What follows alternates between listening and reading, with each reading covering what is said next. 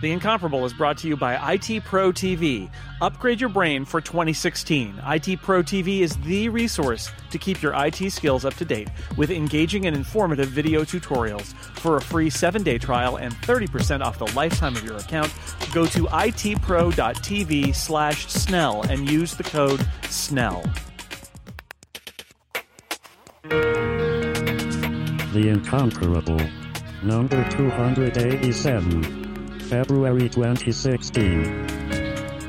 Welcome back, everybody, to The Incomparable. We had uh, an idea to do an episode about bad Star Trek movies, and I got about 12 people who said they wanted to be on that episode. so we're doing two episodes about it. This is the first, there'll be another one a little bit later. Uh, and it, this is about two bad Star Trek movies. I declared them bad, even if my panel might slightly disagree, and they'll be shamed if they do. Um, the, the, starring the original Star Trek cast. So we're going to be talking tonight about Star Trek the Motion Picture from 1979 and Star Trek The Final Frontier from 1989, directed by Mr. William Shatner himself. Joining me to talk about these two fine, well, okay, these films, they are films, they were put on film, uh, are the following David J. Loehr, hello. Hello there. Glenn Fleishman, hi. I have an opening statement that I'm saving to Oh, the end. stop. Saving to the end. Chip Sudderth, My oath of celibacy is on record, Jason. May I assume my duties? uh, welcome All right, aboard. bend over. Permission granted. Andy Ihnatko, hello. I would like to greet you in the form of a 90 minute long tracking shot of nothing. Across the bow of your And I, nose. I will respond by looking on in awe silently. Uh, Monty Ashley, Shakari. Uh, live long and take a nap halfway through the movie, Jason. and of course, it wouldn't be a discussion about Star Trek without Mr. Scott McNulty. Hello. Row, row, row your boat gently down the stream. No. He says he Merrily, loves that merrily, song. merrily, Life is but a dream. Let's start with Star Trek the Motion Picture. Um, and then we'll move on week. to Star Trek 5. You know, we'll do these in chronological order. Star Trek the Motion Picture 1979. Look, the idea was Star Trek became a cult success. And then there were all these sci fi movies starting with Star Wars that were very successful in the late 70s. And the people at Paramount finally said, aha, I've got a great idea. Uh, let's, let's do that. In fact, they had just like done all the work to make a new TV series and they just scrapped it. And instead, they made Star Trek the Motion Picture. Uh, it, it, it talk about, I mean, it was going to be a movie, then it was going to be a TV series, then it was going to be a movie. What a mess. Fortunately, the movie isn't a mess at all. Wait a second. Uh, I don't want to. I don't want to recap the entire plot because, as as suggested by Andy Ihnatko, It'll take you one minute. No, the, the plot is like 20 seconds. so- so Here's the plot: close-ups of the models. search of here's the plot. Here's the plot. A cloud it, that's really big and powerful floats toward the Earth. The Enterprise, which is just being refit, seems to be the only ship that can go out and visit the cloud. They send the Enterprise. Kirk takes command, even though he wasn't in command. They go and visit the cloud, find out that it is an Earth probe trying to radio home, just like on that old Star Trek episode, The Changeling, and it absorbs a couple of members of the crew and disappears. The end. See? See? Was that hard? I, I, I was just, it was fascinating to watch this tonight because I was, we're, we're 35 minutes in and I realized that ev- what, what we've just seen over the first 35 minutes would have been covered with 10 seconds of Captain's log. A cloud has been seen approaching the Earth. The Enterprise is on its way to find out what it's about before it kills everybody. I've taken command of the Enterprise, even though I'm Admiral. And action, interior, bridge. The There were a couple. There were some couple cool scenes. though. I did like. I mean, interspersed in this very long movie, where like I did like the notion of this kind of big electromagnetic thing of like the special effect of the Klingon ship being dissolved. Like it was hokey, but it was also a little different. There was a lot of uh, you know until you know what's going on. There's a nice sense of this the scope of this thing. It's eighty. What is it? Eighty six AUs. That's awfully large. Glenn, Yeah. it could have all been handled with a with a scrolling wall of yellow text receding in the only, distance. not only that, but let's let's also let's also acknowledge that they had they replayed that entire scene only with the with the with the Federation ship and the Federation outpost. so the first try at it was absolutely unnecessary. And then there's the whole su- the, they they load up the first 45 minutes with oh my god the the our the, the ship isn't really ready to go out. There's going to be so many malfunctions and uh, that but that doesn't play into anything that happens later. So snip Nope. snip that goes out And we over have to and get the again. band back together. Yeah. why were they apart? Why did they have to be apart? Why were they in the movie? They're not, the movie's not about the band. The movie's Why about is Decker and Persis Khambatta, but they actually barely show. Why, Well, why I is the Century Spock. 21 real estate agent now captain of the Enterprise and not Sulu? Well, I think I feel bad for Decker Yeah. because he's set He's up in this to be movie. the Good captain. point for Pretty. He, he gets bumped down to science officer, although apparently that's a job normally held by every Vulcan in the world. And then he gets science officer taken away from him. From a plot standpoint, he's very important, but he's really just there to carry sort of a romantic subplot. I propose that he is Zeppo. Yes. Ah, that's good. Yeah. Yes. Well, he did have two jobs when he was bumped down. He was the executive officer and science officer. That was a lot of extra work. That's Wasn't true. He had to lost be his boring. backup Vulcan. So I, I want to rewind just a moment the the Vulcan shot because that was um, very weird. The Spock, you know, he's been apparently in silent meditation for two and a half years to get some colored Pur- glass. purging his emotions. Yeah. Yeah. and the Vulcans. I swear to God, they're speaking Finnish. I was like, I've never heard Vulcans sound so much like Finnish. Well, it, it's I, th- I, I believe the story there is that they just did all the dialogue in English and they thought it would be cooler if it sounded alien, so they kind of overdubbed it, but it's all in the same cadence because they're overdubbing the language, uh, the English with with fake English, and it sounds ridiculous. And that was well before Marc Okrand. so here's the here's the problem I, I think with the first part of this movie is is it is I think Andy's right. A lot of this is unnecessary. It is very long, and it, it's hard to see why it's in the movie other than the fact that they thought it would look cool or be cool in some way. And and you know what? This movie looks good and it sounds good. The music is good. Mm. Oh, music's No, great. You're, But there's, you're but wrong about also, three you're- things you're- there. you're- No, you're- I'm completely right about all those things, Monty. reason- Well, I've got to Monty, you're breaking up. You're breaking up. I can't hear you. Scott, go ahead. I really like. I understand that the Klingon sequence does not need to be there, but I love Fan that service. sequence so much because I. I I enjoy those ships, and you have to think about this is the first time in ten years people are seeing Star Trek, and while that was very disappointing when they saw this movie because this movie's not very good. Uh, seeing those, seeing those Klingon cruisers, you're like, oh my god, it's Star Trek. It's never looked this good. And then four and a half hours later, as the that sequence ends, you think, well, maybe they could uh, speed it up. also, I can't wait to see. It's also false advertising because, like, I can't wait to see what the Klingons are up to in this Well, movie. true. Well, you'll That's never right. see Not them much. again. They're digitized, but don't worry. Yeah, I mean, it's like you, you went to all the trouble to come up with this fancy, complicated makeup to redo what Klingons look like. You've come up with all the ships and the models, and, and then we never see them again. And, And, and, the great Klingon music. yeah, and and I get it. Uh, it's like okay, we want to see the Klingon bird of prey on a big screen. Hey, let's go to Vulcan. As long as we're going on the big screen, let's see Vulcan on the big screen. But it, The giant, ah! giant statue they're standing under, oh. and the strange. And, and Vulcan seems to be a hellscape. Exactly. Which I- Star Trek 4 does the opening of this movie better in every respect. You have Yes. the ships, you have the ships dying when the probe comes by. Vulcan looks better. It's it, you know, you, you don't need to, you, we don't need Star Trek 1. We have Star Trek 4. you're you're also giving Spock a, a, a, a reason to actually have a have an arc throughout the show. You know, Yes. Instead of like, well, okay, so th- so part of the subplot is going to be Spock's rediscovery of himself. No, they just needed to get his ass off of Vulcan and onto the ship. Why is he the only one in the universe who resonates with this thing too? It's never explained. It's a plot mm-hmm. point. It's just a It's thing. the Force. Well, Force, it's right. the the simple Gandalf. answer is this was written as the pilot for the series they were going to do. Yeah. And then they changed it without really rethinking it as anything more than this interesting story that would have been fine as a 44 minute episode. And then they're like, oh, well, it's got to have more effects. It's got to be bigger. And, and instead of actually, you know, making a story that was big, they just added more shots of the ship because the ship looks really good. Can, can I I say Monty, Monty going to make thinks it looks bad. Monty is well, wrong. I think the uh, Klingon ships look bad because they're clearly models. Hmm. They are in perfect formation and they stay right there. Yes. I think it sounds bad because it sounds like Star Wars, not Star Trek. Wait, what sounds bad? It- That it scene or the sounds- entire movie? The the theme song specifically, it starts with this big bombastic Oh, John Williams sounding theme. Then you have a starscape and it pans down to see starships.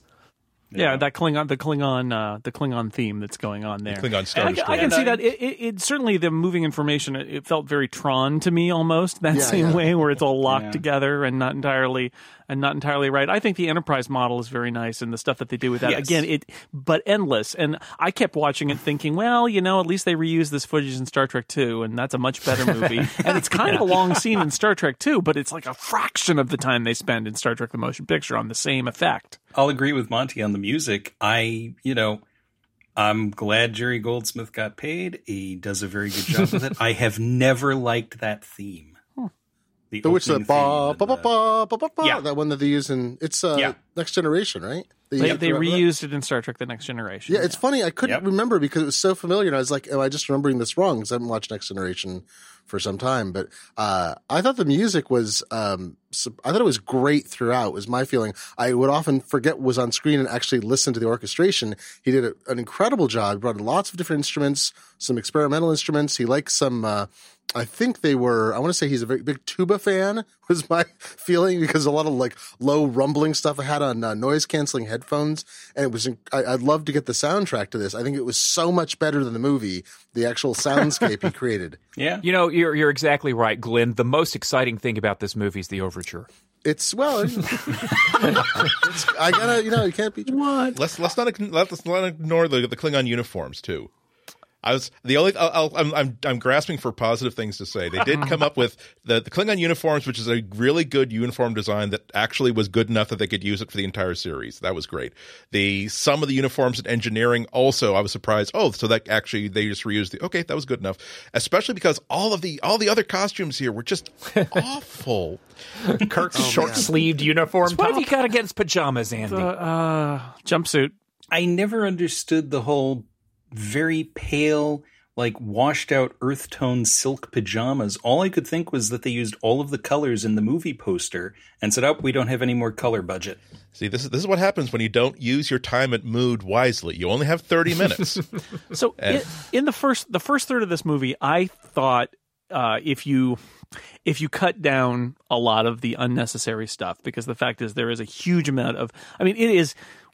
You, you think when you're going to watch it again, you think, well, you know, I probably overstated it, and then you watch it and you go, oh no, I understated it. There, there, there are minutes where all there are are special effects, and uh, we were we were talking on that random Trek episode, uh, Scott, about Star Trek Four, about how it starts with them watch everybody on, in the movie watches Star Trek Three, and then Star Trek Four starts.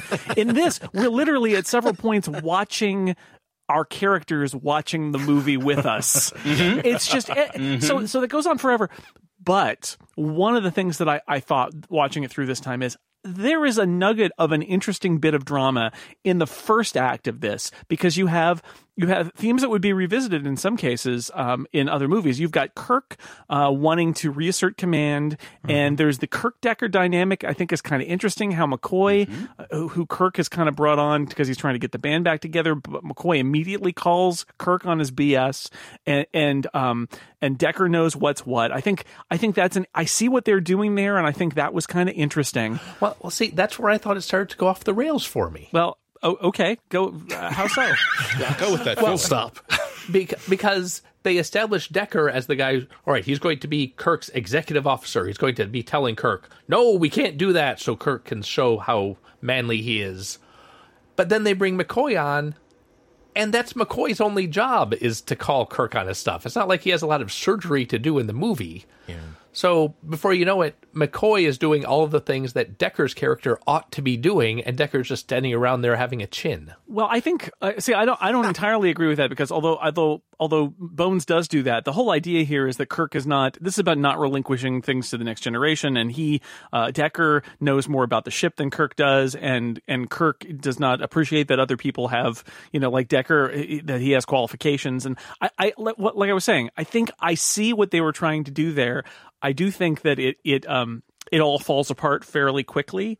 Um, but but I, I sat I sat there thinking, you know, I could see how somebody could come in with this first act and say, I see where we can take this to lead to some dramatic story choices in the rest of the movie. None of that happens. None of Exactly. it I want, happens. I want to point out something Right. about Decker's uh, Decker's competence is you remember the scene when Kirk comes on board, right? And he's uh, it takes forty minutes, so you can never forget how long it takes to get there. Scotty, to do another loop around, Scotty. just stare, just staring. Slow it down, Scotty. You're going too fast. I want this to take 10 minutes to get there.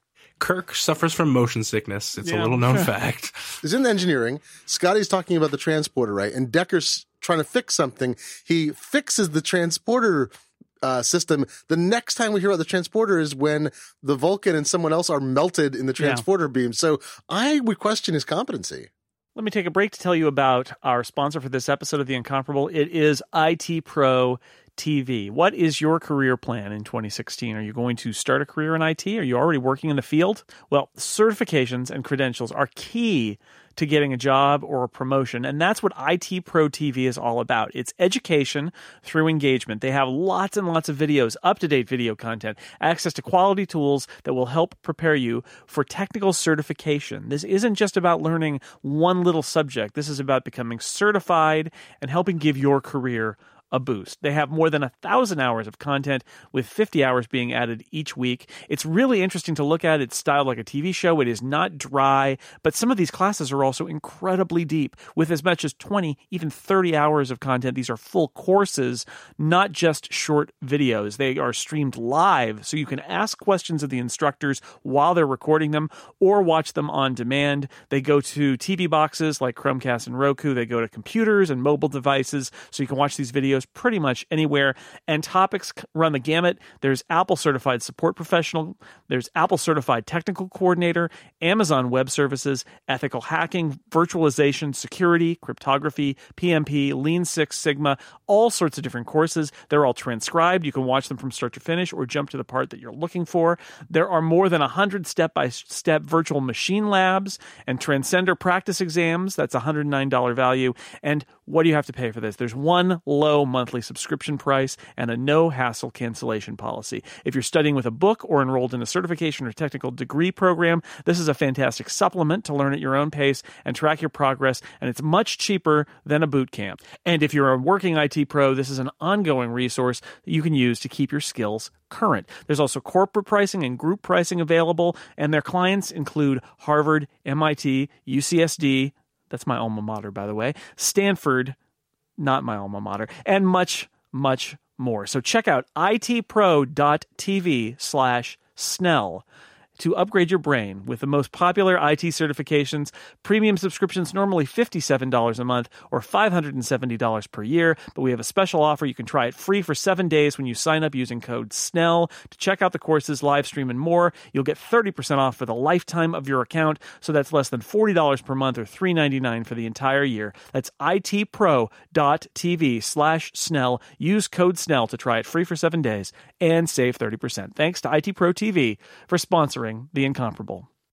Can, can I can I also mention? I mean, we, we could list them all, but like the the transporter accident scene, That's the wor- absurd. the wormhole scene. Yeah. The, the, there are so many scenes in this movie that you look at and you go, why does that exist? The wormhole scene, I guess, exists to show, well, Decker knew better, but it's a waste of time, and it goes on for so long. The transporter oh accident, it's a waste of it's a waste And of time. let's, It goes let's on not, so let's not forget long. to, to to add that extra kick in the nuts is not only is this movie going slowly, but during the wormhole scene, let's have everything happen at half speed, just to just to really Slow put the the, audience in process. their place. with the audience.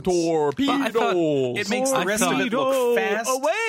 It makes the rest of it look fast by comparison. that? Well, oh, I think- oh, I'm sorry. I'll repeat that for you. is an asteroid. Yeah, we can see it's an asteroid. Oh my god. I think the wormhole scene is there because Star Wars had a very exciting going into hyperspace mm. scene. Mm, so we need takes a three-quarters very of a second. exciting going into warp drive scene, and then mm-hmm. something has to happen, and then we can get out with our plot. But there's This just is yeah, there's no reason. This is so not wagon story. train to the stars. You know, this is so not Horatio Hornblower in space. They, I, I- I can I can see the I can see a bit of the logic in the studio saying, okay, we want to make this movie because Star Wars is big, but we don't want to just ape Star Wars. So let's ape 2001 or something, and let's get Oh, Robert yeah. Wise and all this stuff. But Specifically, the pacing of 2001. yes, Well, I thought that clicks into something that, that that I was really very aware of. It really seems like this is Gene Roddenberry's attempt to say, "Oh no, I can't believe you thought that piece of crap Star Wars was good. Let me Mm-hmm. show you what real science fiction is about. It's about Mm. every little scientific detail and making sure we're thinking about our feelings at every point of the way. Don't worry, I'll fix everything and for and you." Andy, the evidence of that is not only the movie itself, but the fact that Gene Roddenberry did the exact same thing all over again with Next Generation. Decker is Riker. Oh, sure. Troi is Ilia. Yep. Jerry Yes. Goldsmith is Jerry Goldsmith. Collecting checks for things he wrote 10 years ago. Yeah.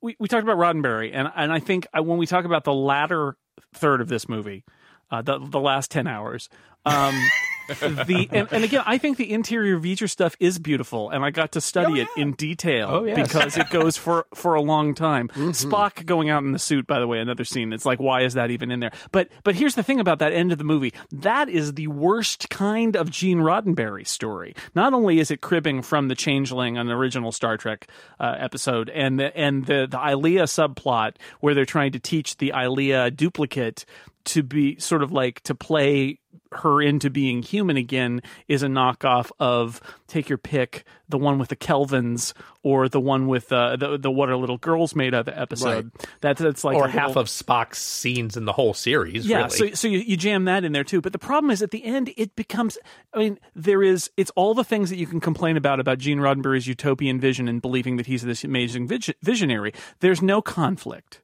There's um th- it's all about humanity striving to better themselves. In the end, people get glowy and things disappear and that's the end of the plot. It, it- and there's it- no villain. there's there's a sense of wonder. Like he literally thinks uh, that that people will enjoy this movie because they'll enjoy watching characters they love watch special effects, and and that's the whole last third of the of the film. It's like Field of Dreams. He V'ger just wants to meet his dad again and play catch. Yeah.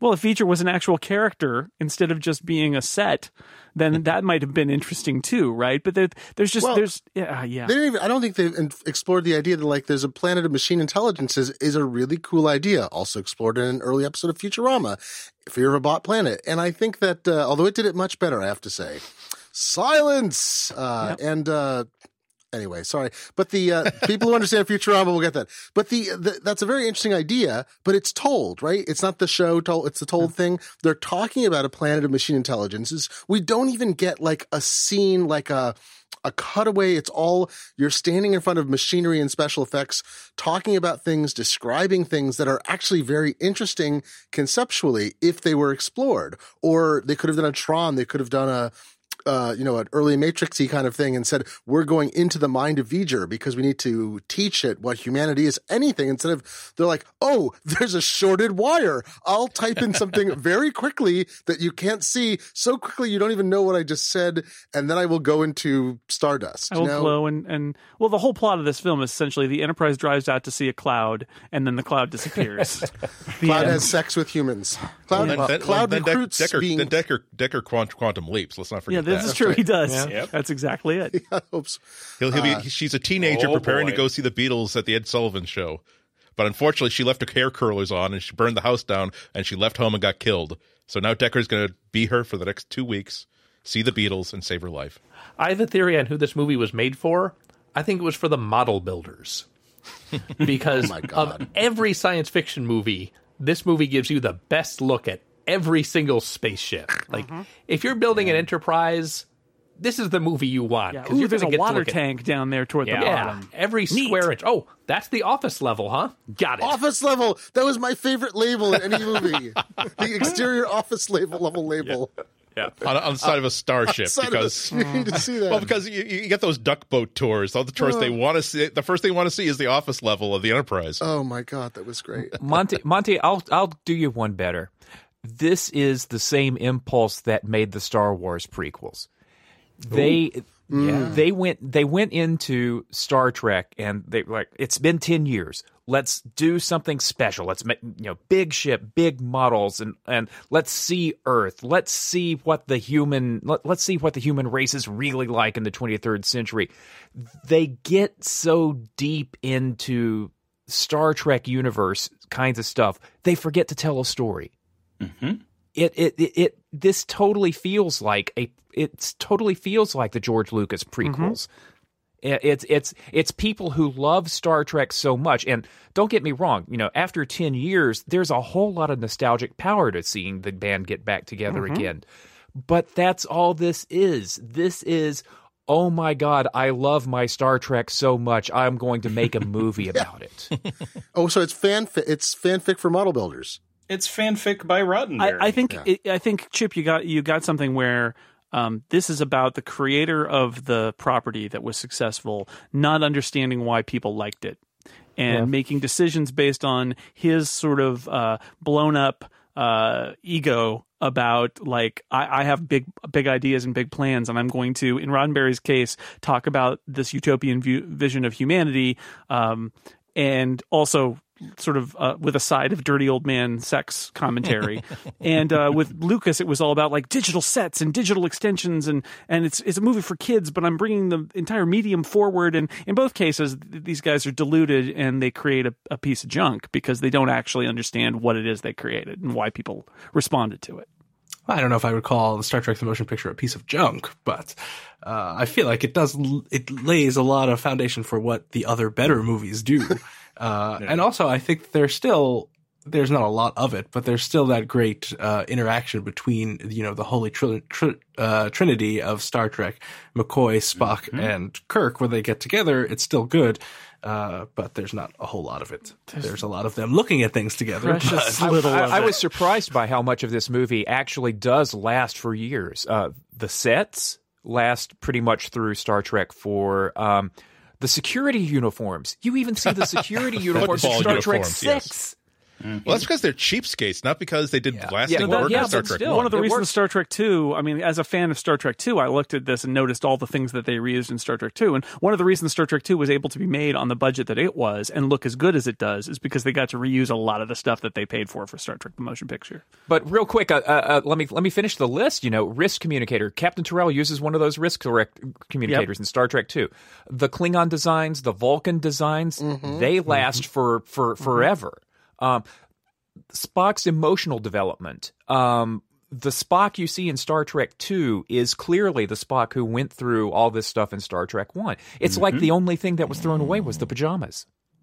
yeah, I don't, I don't, I don't know I about hope they were folded Spock. I think I think that that's that's an idea of a of a of a plot thread that they had on the on the cork board that they forgot to pick up.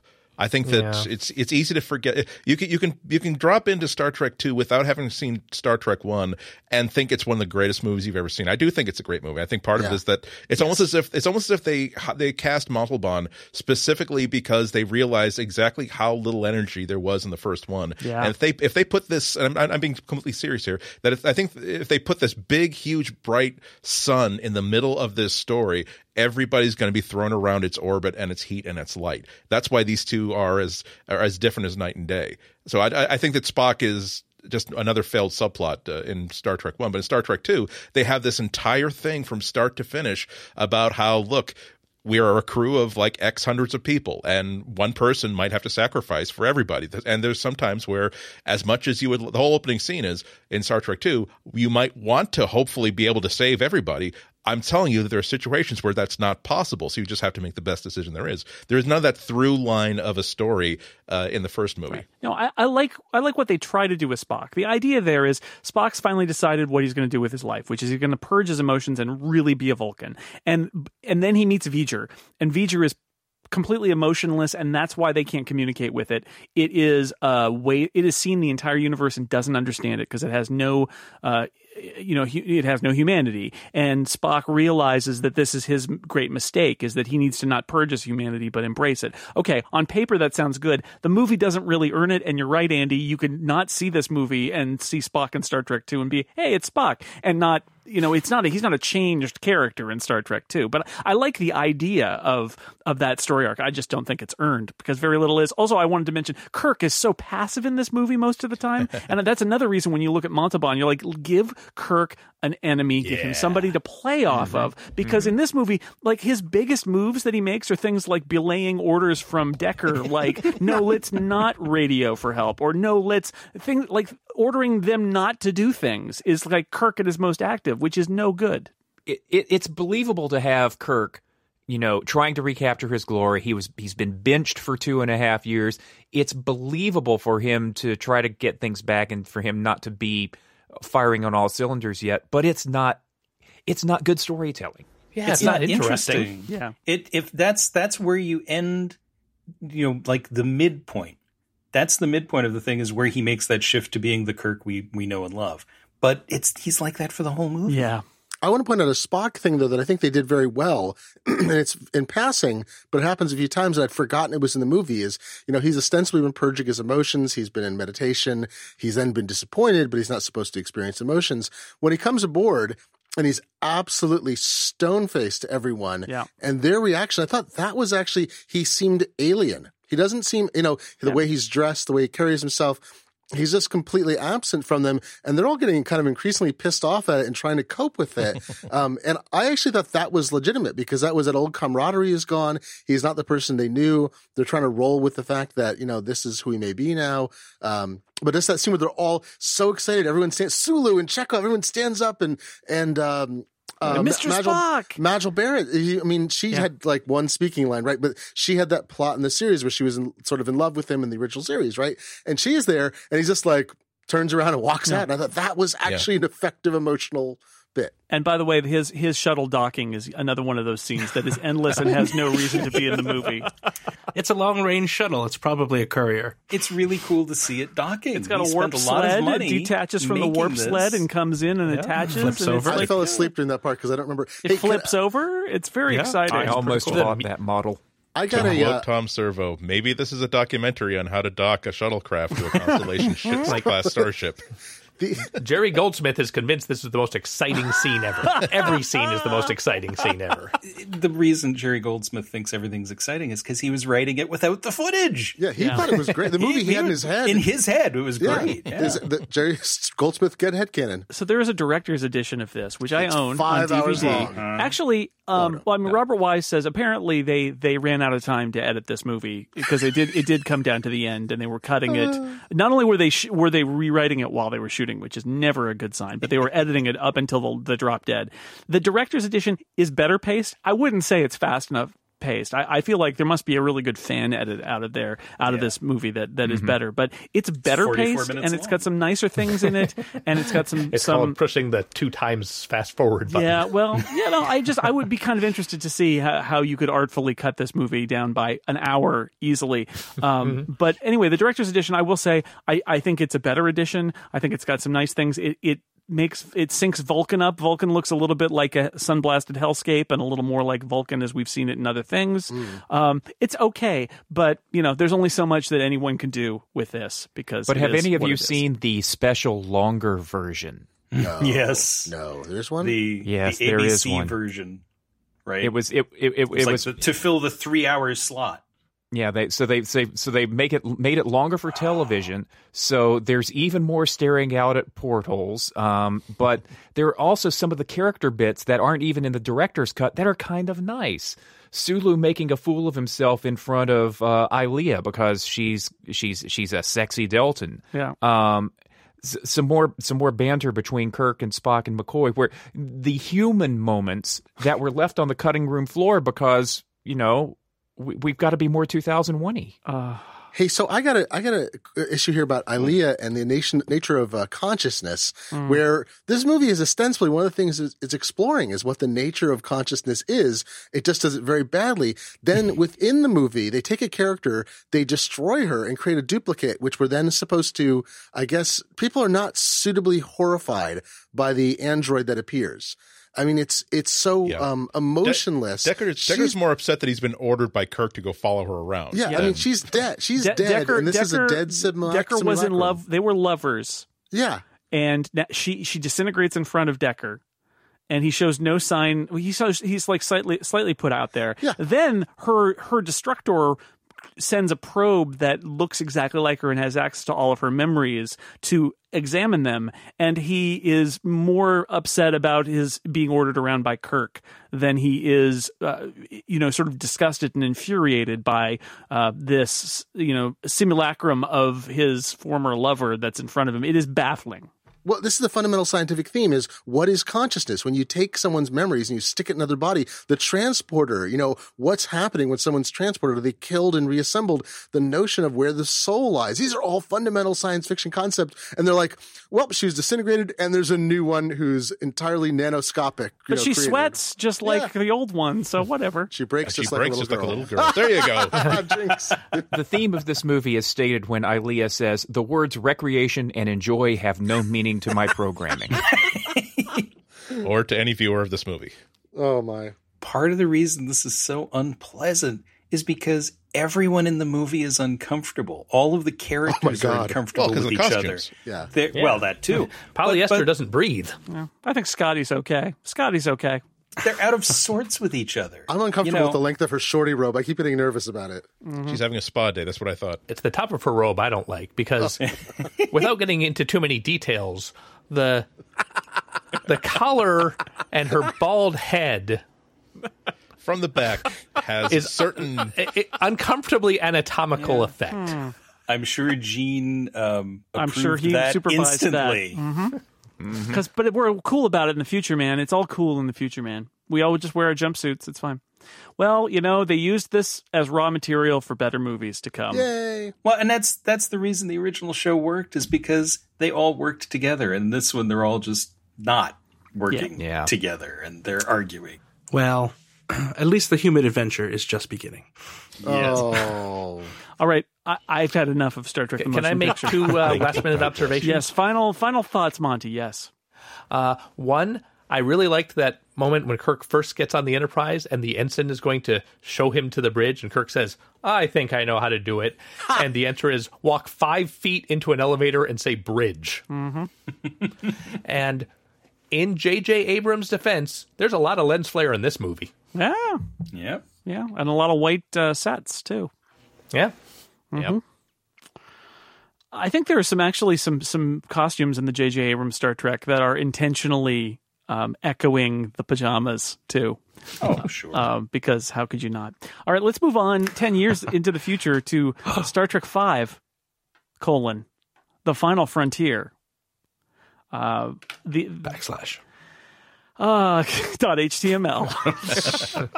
Star Trek Five, Nimbus. Gone 404 on the entertainment server. Which was the most generic name possible? The motion picture or the final frontier? I don't know. It's a tie. The It's Final very- Frontier. It's very close.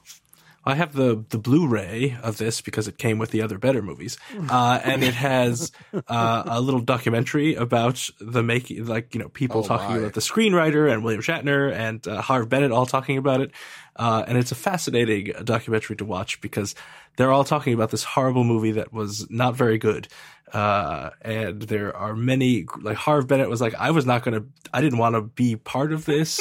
Uh, William Shatner talked me into it. Uh, they all said that they called this movie Bill's turn because, uh, he was contractual. He only did Star Trek 4 because he was going to direct Star Trek 5. And if he didn't, he wasn't going to do the movie anymore. Uh, and the screenwriter was like, you know, we had this scene where we needed to distract some people. So I jokingly said, why don't we have Uhura do a dance? And everyone in the room said, that's a great idea. And he was like, no, let's not do that. And they're like, no, we're putting it in the movie. Yeah. Be It's a great careful what you wish I- I- for. you, got, you, you can't you can't help but notice that the first twenty or thirty minutes of Star Trek Five has a lot of people telling Kirk how awesome they are. Uh-huh. He is. You know, no, I'm I'm sorry, Bill, but we I need Kirk here for this mission. the first 20 minutes were my favorite part because unlike the other Star Trek movie I had just watched, it had people sitting around and having fun and you know, there was hardly any mm-hmm. Kirk Spock McCoy banter in the first movie, and this movie looked like it was going to be all Kirk Spock McCoy banter, which not great, but Would have been okay by it's me. something. They're they're at opposite ends of the bell curve there. Yeah, I, Yes. I, I agree. I think because I look at the first half hour of this movie and I think it is the most spectacularly self indulgent piece of garbage. Mm. I look at the whole thing that way. Well, the entire thing. This is. I mean, honestly, if I had one word to describe Star Trek Five, I thought it perhaps I'd only seen it once in the in the in the theater in 1989. Yeah, me A- too. and I'm a Star Trek fan, and I just never needed to revisit it. I revisited it finally in the last week for this. If I had to review it with one word, it would be garbage. It is a piece of garbage. It, it, it is terrible on so many levels. I, I didn't realize how bad it was, but the beginning really offends me because I, I feel like it's again, it's just completely self indulgent. And while Kirk, Spock, and McCoy are great, having you know jet boots and McCoy muttering to himself in Yosemite, and did we really need to see Star Trek Five, the camping trip? But that's what we see here. And there's that whole like the Nimbus thing at the beginning, which is kind of ridiculous and and misuses a lot of interesting actors, or at least David Warner. Uh, I know. I feel like that's the Poor worst. David Warner. I know. I love him so much in this film. Ah, and and and Laurence and Luckinbill, Laurence too. Luckinbill, I think, is terrible in this. No, he's it- it- terrible. it- it- it is. Yeah. I, I mean, I know they wanted, uh, I guess, Sean Connery for it, but who? Th- surely there was a better suited actor to play a Vulcan cult leader than Laurence Luckinbill, who is just this kind of genial guy. It, it's just, it's baffling. It's baffling to me. He is a contrast. I mean, he's supposed to be a jovial Vulcan. So That's true. And in the know. documentary, Harv Bennett said, "This is going to be a great scene. We're going to show a Vulcan, and then he's going to laugh, and people are going to lose their minds." And Yeah, then there's I an mean- awkward pause, and he says, "Next." I can, I can, like, I, I can see so many things in this movie oh working in as they were thinking about him, and that's one of them. And that's like, yeah, that's kind of an interesting idea. It's not done very well. Nothing in this film is done very well. Yeah. I, I wouldn't say this is a good movie, but I certainly found it more entertaining than the other movie just because something's Yes, happening. the things happen Like, on the screen, Sure, the it's images dumb and move. slapstick, but It also images move more nice. rapidly in front of your eyes. I will grant you that much. Let me summarize the plot of this one, by the way. Kirk and Spock and McCoy and the rest of the crew of the Enterprise are on a camping trip, and they're called back to the Enterprise because, again, for reasons unknown, they're the only ship that can go and deal with this diplomatic uh, problem where there are hostages at a base in the neutral zone. When they get there, the Enterprise is taken over by the hostile force the, of, of people who've kidnapped it, led by a Vulcan who apparently is Spock's half brother. And the uh, they take the Enterprise to the center of the galaxy through the Great Barrier, which is not the same Great Barrier on the outside of the galaxy because this one's apparently on the inside of the galaxy. Star Trek nerd moment there. they yeah. Find donut. They find a planet. There's a big head. It says it's God. Kirk says, "But wait a second. Why? Why are you? Uh, why do you need a ride on our spaceship if you're God?" And uh, then they not run. They run around a little bit, and um, apparently God blows up with a photon torpedo. Uh, also, there are some comedy. Also, I should say, in the other side plot, there are some some comic relief Klingons with the worst Klingon makeup you will ever see, and they um the, at the end the Klingon ambassador makes them apologize. That's Star Trek Five. and then there's a cocktail party. I was expecting that line. I was like, apologize. Now commit ritual suicide in front of everybody. Okay. You can't forget the cocktail Come party where they all high five about how great they are. Yeah, that's true. At the end of the movie, it does. I'm surprised that they all didn't uh, tell a joke and laugh together over the end credits. I was yeah. most Freeze upset frame. by the by the misuse of the word marshmallow, and then I had to read the backstory, and I was even more upset about it. There's mm-hmm. backstory. To Yes. the Oh, you mean yes, with the marshmallow, Oh, my uh, the futuristic marshmallow dispenser. that Yeah, and then he says marshmallow because in the novelization, No. McCoy has manipulated the memory bank so Spock learns. I'm like, shut up, Yeah. Bill. Mm-hmm. It was a joke that didn't land. We're okay ah. with that.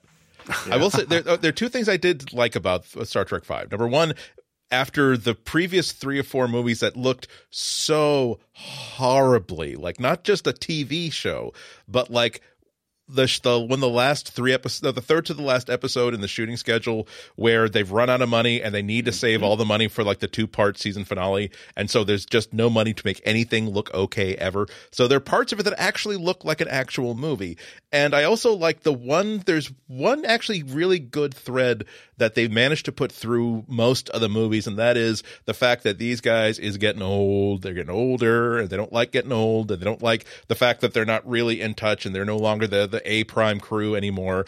Uh, and so as a result, Starfleet for them becomes just these three or four people that they've grown to know and love. So I'm I, I'm willing to give them a bit of a mulligan on the you know singing around the campfire bits uh, and the and the beans and bourbon uh, jokes and the marshmallow and stuff.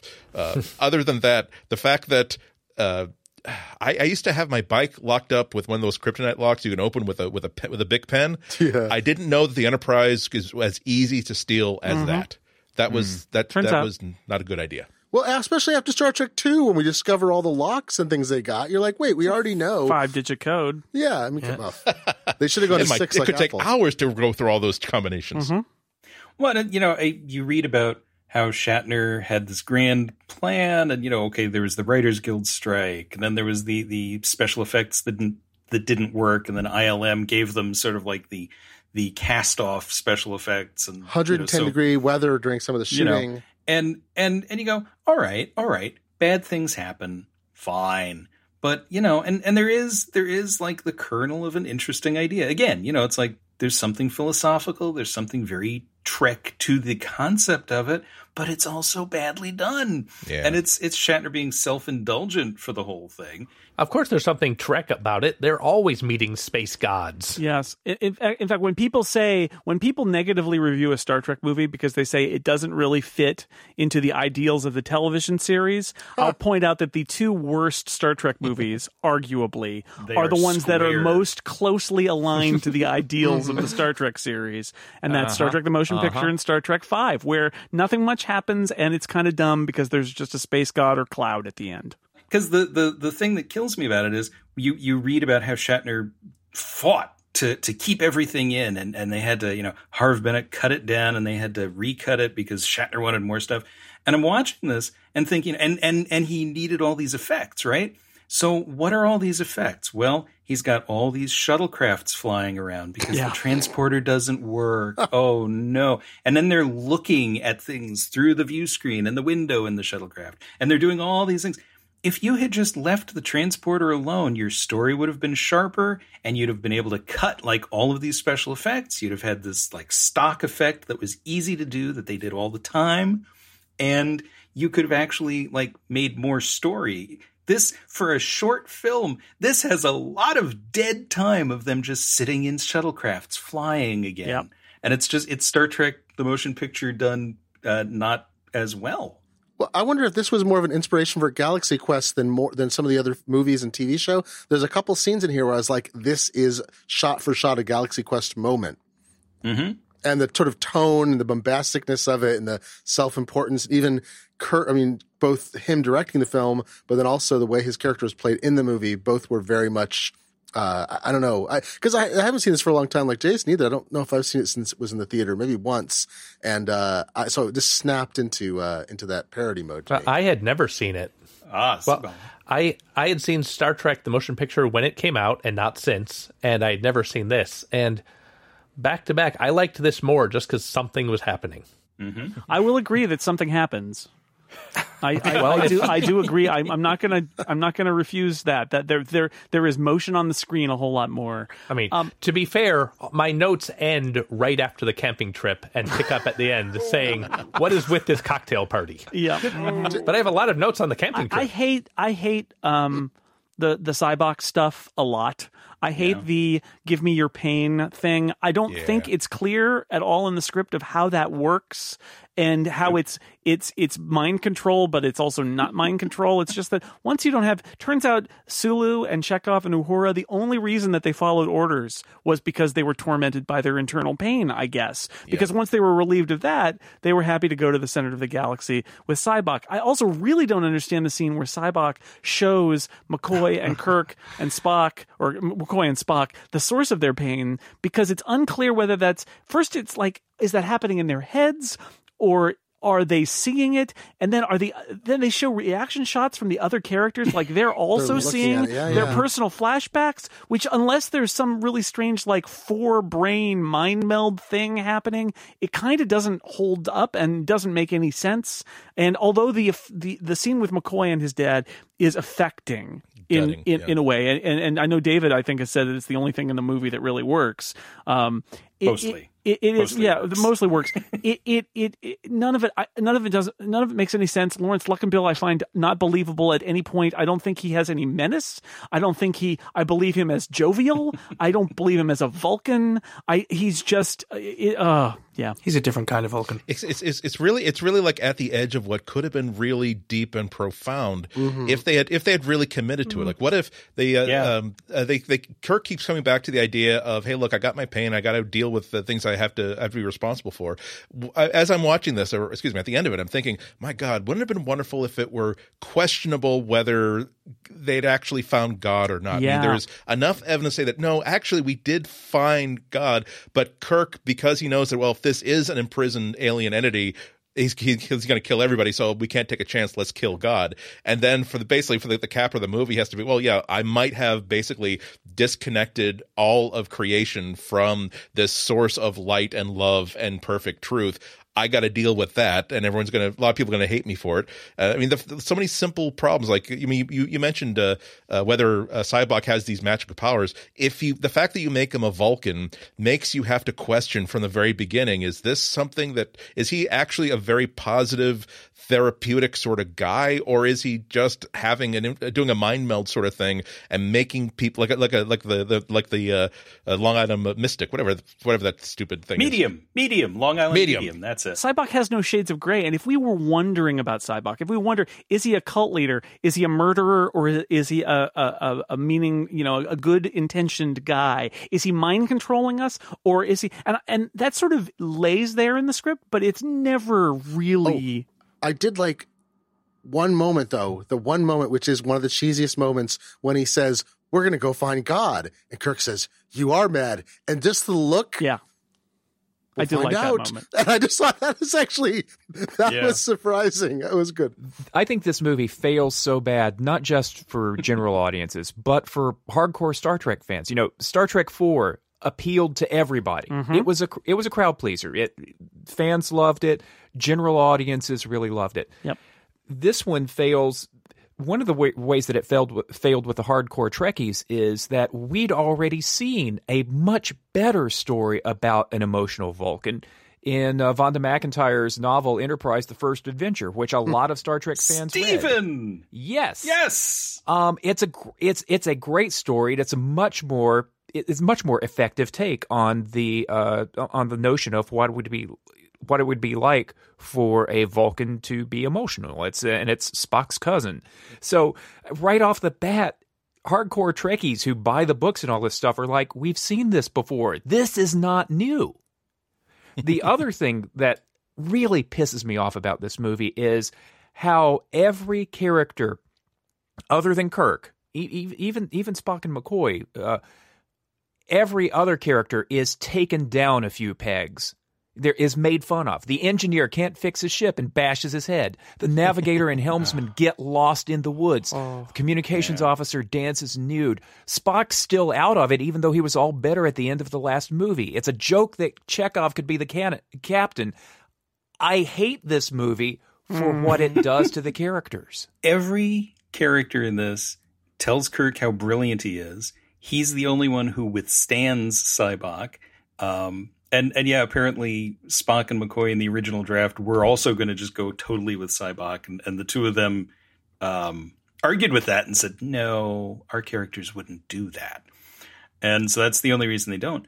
But but yeah, everything is Kirk is great, and then Kirk is God, you know, and and especially at that that moment in the end at the end of the movie where he goes, maybe God's right here. And he taps his chest. and there's that pause before he says, in the human heart. And well, that's like, not that, oh, Bill. that's not that out of Star Trek canon, though. Like a lot of Star Trek seems to be based around, and Kirk is the greatest guy in the world. Like, uh, yeah, Star Star Trek Two. Everybody loves Star Trek Two, but he's so great he broke the Kobayashi Maru. We don't mind it there. Yeah, but but it's everybody's kind of annoyed with him for it and right? he's and he's flawed. He is a flawed person. Yes. He's re- refusing to accept his his um his own mortality and aging, and the, the, his Kobayashi Maru is a symptom of him not being able to accept reality, which is not the case in Star Trek Five. He's certainly flawed here because he claims he loves the song "Row, row, row your boat," which doesn't make any sense. Oh, oh, it's a great song. We don't have no any money left for the, licensing the song. We had to go to the public domain. Uh, good point. The, the, thing about the film, I really it was going to be "Happy Birthday." Watching at the end with uh, with um, especially after during the episode him wearing the Captain Stubing shirt, uh, I realized at the end David Warner comes up with the uh, Romulan uh, ambassador and puts his arm around her and says something yeah. stupid. I'm like, this is the end of the Love Boat. This last scene yeah. is yeah. everyone pairs up, everything's Larry happy. Linville marries Charo. Yeah, it doesn't matter that, that, all kinds of people have died and all kinds of things have gone wrong. It's like, and now let's play the happy music at the end. Well, at least at least they're treating their female characters consistently throughout from the start to the end of the movie. So, so, but this is of course the the, the infamous Uhura fan dance oh, scene is in here. Sake. Oh, in the midst of a even more ludicrous scene involving the desert raid that happens on the on the the the whatever it is desert outpost that is Paradise. in, in the Neutral Zone. Paradise yeah. City. Kirk's solo march to the bar to rescue the hostages, and he's attacked by a triple-breasted cat warrior. This is beyond parody. Cat stripper, cat stripper. Thank you, thank you. And and he lifts her up and throws her into the pool Oh, table. that was horrible. Face down, she's dead. She's and it's with water. Dead it's in funny water. because it's a pool table. and I'm like, and it goes on. They cut back, and she's still motionless, face down. You know, and she and she was the star too. Like because her her like her like like, she's like the logo of that bar you, in neon. Yeah. if you notice. But let's. I, I did have to like actually count them up. You have four female characters. Two of them do strip teases, and the other two, one of them is a Klingon warrior. Okay, that's cool. And the last one is just she. She's just she's the ambassador who's there to. Hey, hey, dollface, we really got through a lot, didn't we? Hey, and and one of the Klingon warrior, she gets ogled by by Yeah, yeah. Yeah. Chekhov There at you the go. end. She has very powerful legs. She has great muscles. Her Klingon muscles. makeup is unlike any other woman Yes. Klingon we ever see. She's got like lip gloss. uh, all which of the is female characters have the exact same makeup lady on. can Like, want to look the good. Sometimes the salon. Klingon wants to be pretty. yeah, No. why can't a Klingon put on lip gloss? That's not how they are pretty. Maybe if it was like the blood of her her victims or something, they would. She's like half that. Klingon, Maybe half human. These Klingons are on a spaceship. They have been exposed to other cultures. These are the worst Klingons in any Star Trek movie. These That's that's how Klingons. powerful advertising is. They even managed to shame a Klingon woman into into self in self loathing. Well, it's because she's worth it. For all the things in this movie that are awful, and there's so many. It's all of almost all of them. Do you know them. what's Do you know what's things. the one thing that drives me nuts through the, almost the entire film? When Spock uh, nerve pinches a horse. James Doohan's terrible No, Scottish no. accent. the Although special yes, effects where the no. Enterprise is sort of adrift because the special effect guy is incompetent? and always from the back. Um, no, I the the little uh, g- gray and brown and tan uh, military sweaters that they have for their assault raid. I love that costume. Assault sweaters. You know, they're wonderful. the thing that drives me nuts for the whole thing is Kirk's little collar has that little section that's sort of folded under the sweater, and then I guess they kept it because they they couldn't reshoot something, so they kept the continuity of it. All through the movie, I'm going, "Fix your damn collar, Jim. Fix Wow. the collar." That's uh, Oh, it's all- and it's a stupid little. Come on, David. but- that's that's like number nine thousand on the offenses in this. I know, but you keep seeing No, it through but the whole movie. if you fix that color, this movie, woo, really good. There, there are some good lines. There are some good lines of the God. What does God need a spaceship? But there's also the oh, Starship. I liked him better Starship. before he died. That's a great line. Yeah, I like that. It suggested that the previous movies had happened. Yeah, it's Exactly. it's it's not that it's emphatic like that. It's like God, I liked I him liked better him before he died. Uh, another thing I dislike about this movie, by the way, is the lighting. I, I, I appreciate Andy saying that it feels cinematic at various points. I find I find that it's very poorly lit. It's it's weirdly kind of yellow, and there's strange shadows, and it doesn't seem stylistic to me. It seems um, incompetent to me, and, and it's just it, it, I think the movie looks bad because of it, because the lighting is so weird and and not good. So I'll throw that on the pile too. Um, so so it's a many pretty scenes big are pile, Jason. like Yeah, it's filtered with pink. Why pinks and purples and lavenders and it just looks weird. William Shatner is a colorful guy. I thought I thought the opening scenes were pretty good. Like that, it, in, in, in- just just this, the cinematography, just the way just the way that it was photographed. And here I'm I'm not talking about gee, this is one of the greatest. Like this could have been a David Lean movie. I'm talking about I'm used to like Star Trek Four and Star Trek Two, where it looks like just they sent somebody onto Amazon.com, said you got a hundred bucks to buy some LED lights. We'll clip them right to the front of the of the camera. We'll we'll buy some high intensity, high wattage light bulbs. We'll put in the lamps in the back. It at least looked like a movie. It didn't actually play out like a movie, but at least it looked. well, a I little bit I like a think. Star Trek Two looks way more like a movie than Star Trek Five does, especially and I since ar- it's poorly lit. It's true. And I'd argue, argue Star Trek 4 looks way more like a movie than Star Trek 5. Yeah. Star Trek 3 looks like a TV show. yes. Yeah. Yeah. What, what more can we say about Star Trek Five? Uh, anybody have anything else to Everybody say loves about it? everybody loves desert planets. You got Arrakis, you got Tatooine, you got the dry lands. You got now Nimbus. got Nimbus. Nimbus 3. It joins the pantheon Nimbus of desert planet. planets in Of science fiction. galactic peace. And also uh, the chief exporter of uh, hulls as we see the whole farmer in the opening shot. Yes, Yeah. he, he is. We got a lot Here's of time. all I've spent- got. Yes. Why does, why does he the singer from Midnight Oil getting some work beautiful. in movies? So Nimbus 3 is a planet where weapons are not allowed? The whole planet? I don't Apparently, know, it's the Apparently. ambassadors bandit. It's full of galactic peace, and Monty, and of dust course. and sand. Piece of holes. apparently, Well, it's easy to have a planet of peace if nobody wants to go there. And that's really There's not a lot of wars on the South Pole either. So what? In in it's reading the up on the continent of galactic peace. I, I, you know, I found out that uh, Harv Bennett apparently blamed the failure of the movie partly on people. You know, suddenly we have the next generation on, Oh, and people yeah. are fatigued, and they'd rather stay home and watch that at home. yeah, And it's like if that were true, it wouldn't have been the number one movie opening weekend. yeah. He, You know, he's, he's- people came out for it, and then they saw it and went, "Oh God, No, no!" it, it is funny to see that it turns out that people involved in the creation of Star Trek Five like to blame the existence of Star Trek: The Next Generation on its failure because it was the first Star Trek film to be released with a Star Trek TV series on the air. But they're wrong. Mm-hmm. it's a terrible mm-hmm. movie. It's not good.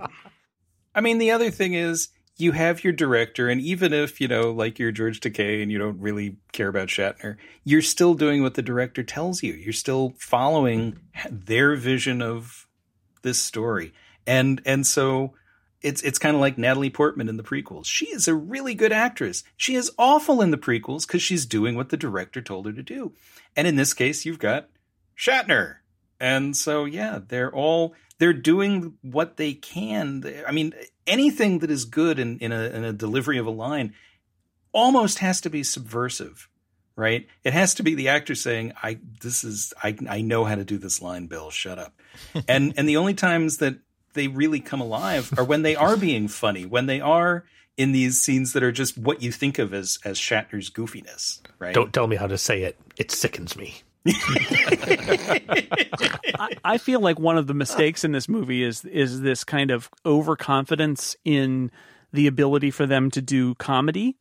um, that Yes, Star Trek absolutely. 4 Mm-hmm. which is a funny movie, and they do a good job, and it's a it's a really clever trick to get that movie to be as funny as it is. And I feel like in Star Trek Five just thinks, oh, we're funny, and is really lazy with its jokes. And the most offensive, actually, we mentioned it earlier. I want to say, I think the single worst thing that oh, happens in I think I any can Star Trek movie is Scotty walking into the mm-hmm. the beam. Oh, God. Oh my god! And then Yep. and then they have him be unconscious and take him to sick bay. So they even like, oh no, but it's a plot point now too. It's not just a joke, it's a plot point, people. And it is it is you know, where is the sad trombone music at that point? It is so terrible. It's a, not only just against his character, it's not funny. It is the basest form of slapstick, but I think throughout this movie, the jokes are way too easy and it's because honestly somebody thought, "Hey, we're great at comedy now." And Star Trek 4 is it, it was was harder to do than that. It was a tougher trick than that. and the pacing of that moment doesn't even work. no. Yeah. I mean, it's, yeah, just it's a bad moment. I know, The like the back of my bad. hand, thunk, Clunk. thunk. It, And the, now the the- thing is, all the relationships in the movie, and this to harp on this because we should, because it's this bad, is even the bit where he wakes up and there's Uhura, and I'm like, are they in a relationship? It's portrayed at a childish level, both in the first part where she brings him dinner, the plastic, you know, the shiny bag, Right. and that part, Potato and like, are they actually in a relationship, or are you just you're just doing some kind of like infantile? I felt it was almost like Scotty can't feed himself. yes, well, he gets wrapped up in what he's doing Yeah. and Oh, forgets my to eat dinner. Yeah. But I will say, going back to that documentary uh, and the the funny thing, uh, William Shatner said, you know, I wanted to make this a drama. It wasn't supposed to be funny. It was supposed to be, you know, they're looking for God. Uh, and uh, Yeah. they told me since Star Trek Four was so popular, we needed to make Star Trek Five funny. Yeah, that's. It felt to me like somebody looked at the script and said, "This neat thing needs to be more zany." Yeah. All the comedy feels like somebody striving for zany. Yeah. and and the characters have no heart as a result. That Yeah. just that drives me. It it's just drives me crazy. Uh, it it shares uh, some of the faults that Nemesis has in that the characters, even especially through Star Trek two through four, they had an arc. They had a reason to be going from point A to point B, and then Star Trek five. Hey, all of a sudden we're back on the ship. We're back where we started from. We're just older um and but we'll be funny now but it, it squanders, and and we did talk about this in the Star Trek Four episode of Random Tw- Trek. It squander it squanders that last bit of Star Trek 4. When the movie ends, Star Trek 4 has this little, little ass coda where they're on the bridge of the Enterprise. And it's like finally, after this whole story between Star Trek 2, 3, and 4 has gotten us to this point where we can go back out and have other adventures like you remember from the old Star Trek series. Won't this be great? And then we get Star Trek 5. We were wrong. Wished on a monkey's paw, gave you what you asked for, not what you wanted. no. Uh, I mean, no, Star Trek: The Motion Picture. I look at it as like a noble failure. They were trying to do grand things. They just did it badly.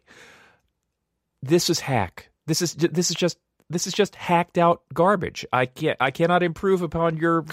verdict, Jason. It is garbage. Yeah. Yeah, you know, it's I didn't have this strong an opinion after finishing watching it until we talked about it, and I realized because I watched the motion picture, I felt like was slow and thin, but it was fine. It was just dull, right?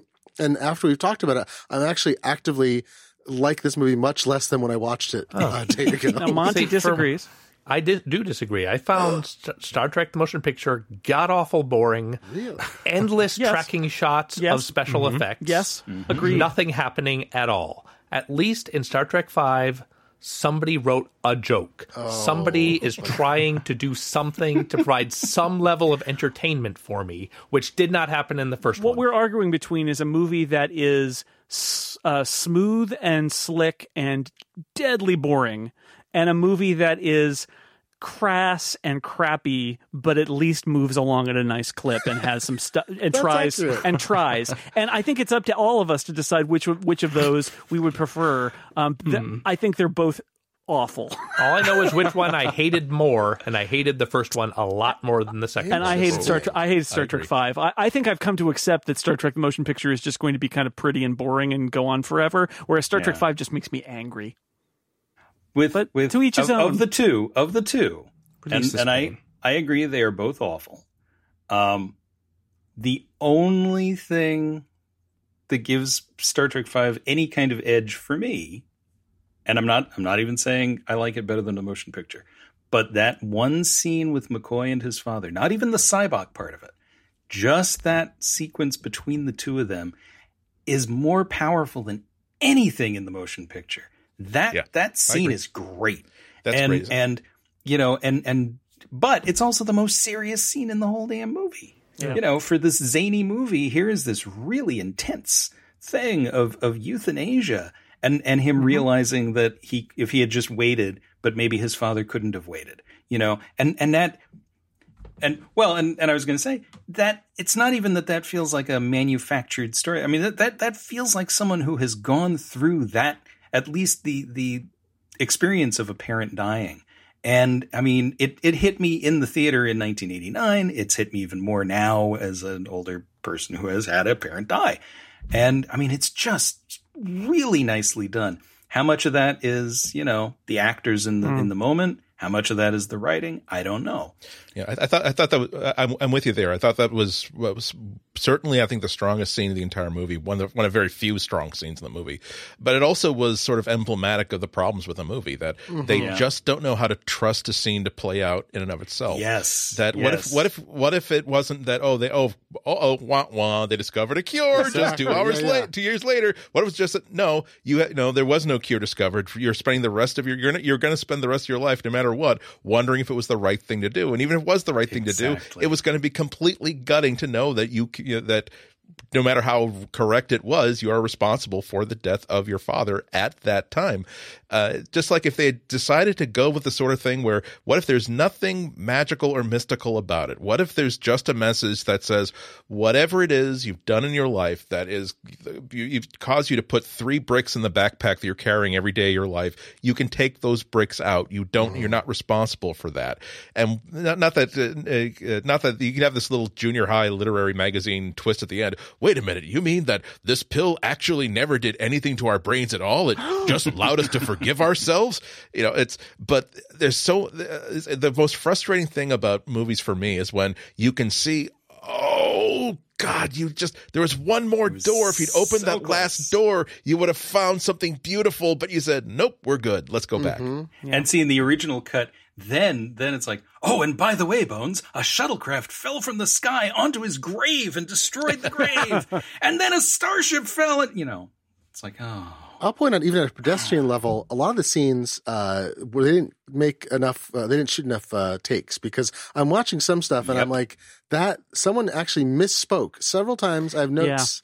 They actually said something wrong or almost wrong, and that was the take they used. They did not have coverage. My understanding, I, I read a couple articles about the making of this, and my understanding was that in, in several cases they had so little time, uh, they were running so late and over scheduled that they would just, yeah, they'd do a take or two, and they were moving on to the next thing. And and it's you know William Shatner it's his first directorial effort. And you know you don't get the sense that he had a whole lot of a support network around him that he did this because he could damn it and not because he, he didn't have a family around him who was helping him do this and like Harv Bennett didn't want to be there and you know did William did, did Leonard Nimoy really want to uh, be involved in this in this film that uh, that his old buddy was directing, and you know George Takei really didn't like him and didn't want to be in it, and I don't know. It, it, he, it was not although, a. It, although was not- Takei did say he enjoyed it in yeah, retrospect. after the fact, he said that. Yeah, Yeah. I, I I think William Shatner was a professional guy, and they they wanted him, they didn't want him to fail, and they weren't trying to sabotage him. But I'm not sure they were all standing around like saying, "Bill, how can I gung-ho. help? Can let me take some of your pain." So Walter Walter Koenig was on it for ten days. Yeah, yeah. See, and the, and and the script writer, uh, you know, for for Star Trek Five too, David Lo- Lo- Loughery. Loughery. Loughery Loughery is, you know, he he did, uh, you know, Dreamscape before this, and then he ended up doing pa- Passenger Fifty Seven. That's right. I think part of the problem with this movie and Star Trek: The Motion Picture is there's so many classic cast members you have to drag on, get give them their screen Yeah. time, give them their bit. And you know what? Not many of the stories really require Sulu and Chekov to have That's a true. plot. That's the Yeah. problem with all of Star Trek movies is you want to give them a few Big moments ensemble. Yep. And then and then kind of move along. Unfortunately, Uhura's moment in this seems to be to do oh. a fan No, dance. no, no, wait. Now, in the coverage, though, I'm not going to defend this at all. However, I was surprised in reviewing this that Nichelle Nichols said, no, she was really liked it. She liked doing it. And the only thing she was annoyed by is they dubbed over her voice. And I was so Yeah. stunned. I didn't know that. Yeah. I figured she had to be talked into it or they used a body double. She wasn't involved. And she's like, no, no, it was great, but they should have used my singing. Yeah, I'm shocked that was her because it she was completely silhouetted, so you couldn't see her face. Mm-hmm. Just like Shatner climbing the mountain where you can't see his face. I really thought that was not Nichelle Nichols. Yeah. If it is, zoom in a bit, guys. Yeah. Well, I gotta say, based on these two movies, I don't know why you guys like Star Trek so much. It's all the rest of it's like this. It's I think that's all well like put, Scott. I, I, I'm gonna I'm gonna throw this. The last question I'm gonna throw to you, which is, do you- do you have a uh, do you have a, a, a thought about which one of these films is is the the worst? Uh, well, Star Trek Five does have a scene where uh, Klingon bird of prey shoots God in the face. Yeah. So I like that. Uh, but I think Star Trek Five is is far worse than Star Trek: The Motion Picture, only because of the same moment that you picked, Jason, of Scotty hitting his head on that beam. Is it is the the worst worst thing in Star Trek by far. Uh, I do not like it. Yeah. I didn't like it the first time I saw Star Trek Five. I didn't like it the second time I saw Star Trek Five, which was for this podcast. Doesn't it doesn't it feel bad to have that Blu-ray? It's a little like I feel about having the Indiana Jones and the Kingdom of the Crystal Skull Blu-ray. It's like I got it because I got the box, but Right, it's it in came my with all the other ones. But I own it now. I feel You like want to put a post-it so that if, if if your relatives are cleaning out your house after you die, say, "Look, it was part of the set." Yeah, part of the set. And and and the box is so flimsy that if I simply took it out and threw it away, they would like bow in on the sides. it so- provided some needed structure for the, the actual physical And it's box. it's nestled between Star Trek Four and Star Trek Six, both of which I like. So Yeah.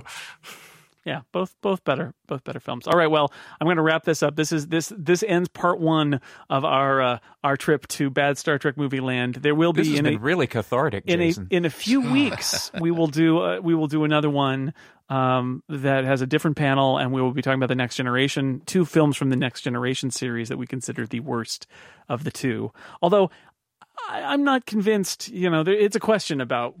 Really, there's only the one good one, so there, you know, and then there are the other, the three other ones. But we will watch two of those for that for that one. But um, but this has been a, a trip to the, the the low points of the original series Star Trek films. I'd like to thank my guests for for sharing their pain and learning from the sharing. David Loehr, thank you.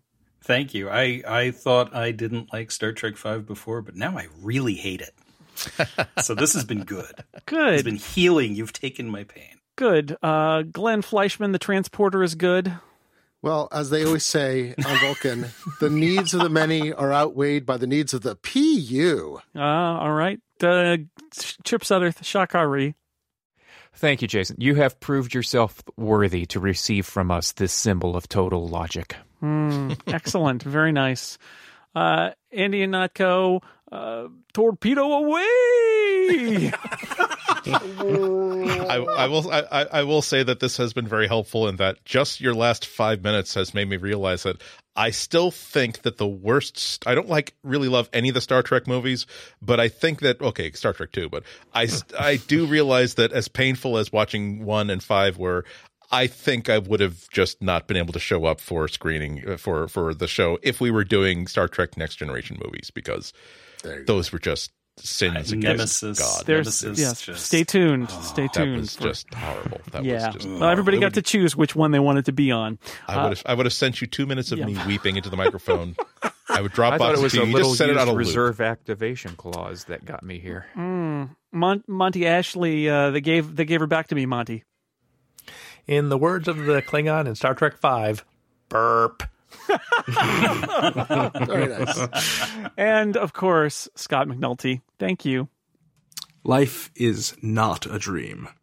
Ooh, very nice. And thank you to everybody out there for listening to this episode. I hope you didn't watch these movies before listening because uh, I feel bad. We'd hate to have ruined them for you. Yeah, mm, I know. Oh, uh, spoilers. They and, suck. uh, and William Shatner, if you're listening, I'm sorry. It's really it's we've been calling it Shatner's Folly for 25 years for a reason. He's not Bill, listening. Bill, He's it's already not blocked us, us. it's you. Yeah. He's blocked us already. Uh, B- Bill can handle a few guys making fun of him on the internet. It's Oh, happened before. yeah, he's great at that. All right. Well, thanks everybody for listening. We will see you next time.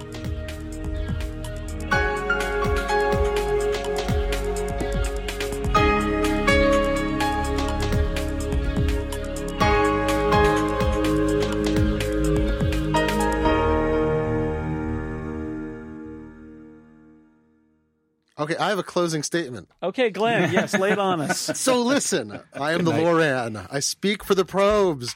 I thought it was despicable the treatment of probes in both of these movies, and I'd forgotten it was a through line. Pioneer 10 and the non-existent Voyager 6 did not get the treatment they deserved. Now, hmm. I've spent years writing about probes in the recent past.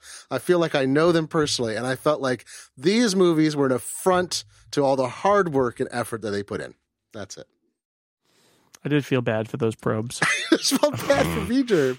Like V'ger. Having to kiss that Deckard guy with his with his prime Oh. time Yeah, I soap knew. opera I, drama. Ilia is a probe too. Everybody's probing. I think if Persis Khambatta had had any sort of a character before turning into a drone, I know. she would have been way more interesting. I know. They, I mean, they, uh-huh. they almost gave her a character, but they didn't. It, it, it, if they, it, they should have just left her a nameless extra. I'm trying to think of any line I've seen in any movie that made me cringe more than the celibacy oath line. I'd oh. forgotten it was coming. Mm-hmm. Then she said it. I, my memory, it was No. presented in a less expository fashion, and I just went. I know- can't. I just No, that was that was ah. fine. I, I can't tell you the number number of times I've shown up for the first day of work and someone's the first thing, thing they say to me. I've taken a vow to remain celibate, Andy. Oh, okay.